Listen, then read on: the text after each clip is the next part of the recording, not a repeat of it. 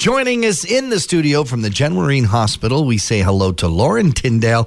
Laura is VP Patient Experience Chief Nursing Executive. Great to have you back, Lauren. Great to be here. Thanks, John and John. Lauren, uh, tell us for those who don't know, what is a Chief Nursing Executive? You know what? I have overall responsibility and accountability for all of the nurses at CGMH. So uh, it, it, that's even higher than the head nurse. Or it is, is the head, is nurse. head I think that's a reasonable. It's the fancy name. Yeah, yeah, nurse. that's a good way to go with All it. All right. well, uh, thank you for uh, for joining us.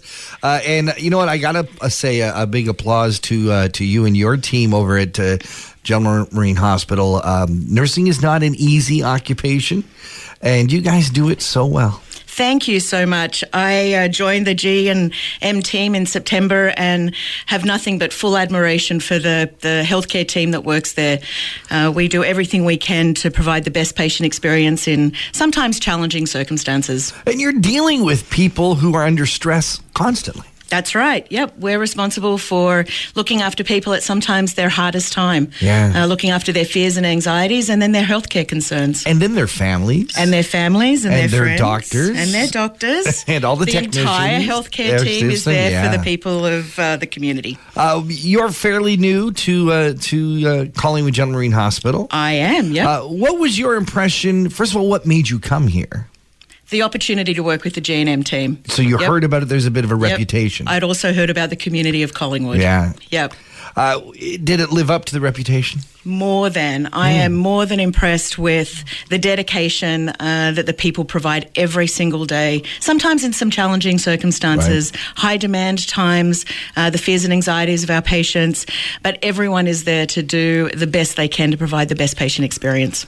Did you have any concerns when you saw that crummy little building and the amount of volume it takes? Of course, there's concerns with the size of the hospital yeah. and the demand that uh, the community uh, expects uh, from it, the service from it. Um, we're obviously working towards uh, something different Absolutely. in the future. Yep. But in the meantime, uh, we're doing everything we can within the space that we've got. Uh, do you have to run a nursing department differently when you've got these kind of challenges?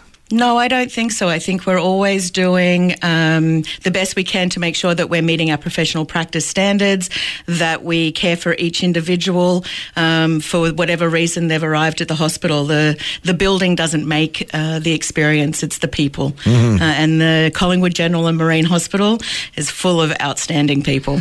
I talked to many uh, health professionals about our hospital and about our unique situation here uh, in this area. The Collingwood Hospital looks after not only Collingwood, of course, but the region. Uh, and it's also in the midst of a tourist town. So we're funded for our population, but the level of intake, the level of, of usage of our hospital is two to three times what our mm. population mm. would expect. Mm. That's got to be a burden. You know what? It's a it's a tough time, and this is what we're experiencing right now, uh, the peak of winter. Right. So obviously, uh, lots of people have come to Collingwood for good reason. Yes, Great and we place. want them to exactly. Uh, but also, flu season is well underway. Right. So we're seeing some pretty high demand uh, when it comes to the use of our emergency department, and of course, um, that means that sometimes our wait times are going to be more extended right. than what you'd perhaps experience at other times during the year. Um, but we're seeing uh, quite a big surge in uh, the flu like symptoms that are coming through the hospital.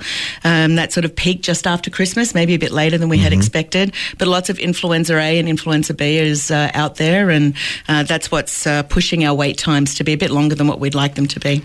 How do you know when to go to the hospital, go to emerge when you know it's the flu. I mean, we always say there's not much you can do with the flu. You got to kind of ride it out, take fluids, whatever. But mm-hmm. there's times when and when people are are and rightfully scared about how well, unwell they are, and they think they need help when when do you pull that trigger as to I'm going to go into the hospital? You know what? We're here to provide care for everybody that uh, comes and seeks our services. Right. But if you're experiencing mild flu-like symptoms, make an appointment with your physician. Go and see your mm-hmm. local doc. Go to a walk-in clinic. But if you're frightened, uh, we're here to help you as well. Okay.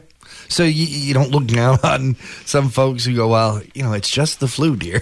you know, to have that experience. No, we don't. But what we need people to understand is that uh, wait times uh, depend a lot on how many people are seeking our services, Right. um, how severe your condition is, um, how many other critically ill patients are in the emergency department, and of course, it's a smaller department, so how many stretchers are available to see people. Exactly. Yeah. Speaking of the flu in the hospital, it's also important to know that if you have the flu, uh, you don't want to start visiting people at the hospital. That's exactly right. We encourage people who are not feeling well not to come into the hospital.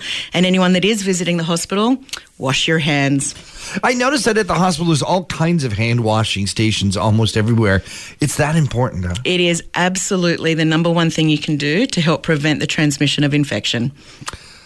What other steps are, are you taking that would be different because it's wintertime and, and flu season? What are the, some of the other things that you have to do? Yeah, so we uh, look at our overall services and we try to um, increase the number of uh, nurses on some of the units, look at our opportunities to increase our times to x ray or diagnostic imaging, um, our lab services, just to help uh, move our tests through faster so that people um, don't have to wait as long in the emergency department just because of the volume that's coming through.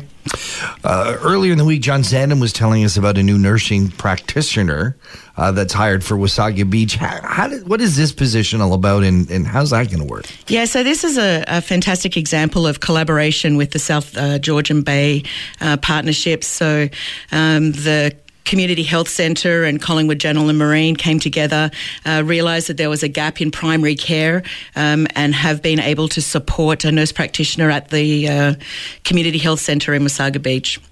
Uh, is that going to add to less stress on our on our hospital itself? That's the intention, uh, the opportunity to have more primary care for those patients that don't uh, have a family physician. Right. Um, can go and see the nurse practitioner at the community health centre. It seems like finding a family physician is is a bigger and bigger struggle all the time. That's going to cause even more stress on the hospital.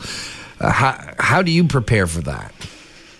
Well, there's opportunities to get on a list uh, to see a family, uh, to be provided a, a family physician. But after hours clinics, Okay. uh, walk-in clinics, Right. they're there to help support those those people that don't have a GP. Anything else you think people should remember, should keep in mind uh, for the for the winter season when they're dealing with uh, their health in the in the hospital? Well, obviously, hand hygiene, washing your hands is very important. Um, life is not a race, go slow. Right. Um, and if you need any more information, you can go to www.cgmh.on.ca. Laura Tindall, VP of Patient Experience, Chief Nursing Executive. We call her the head nurse around here. Thank you so much for joining us here on Talk of the Town.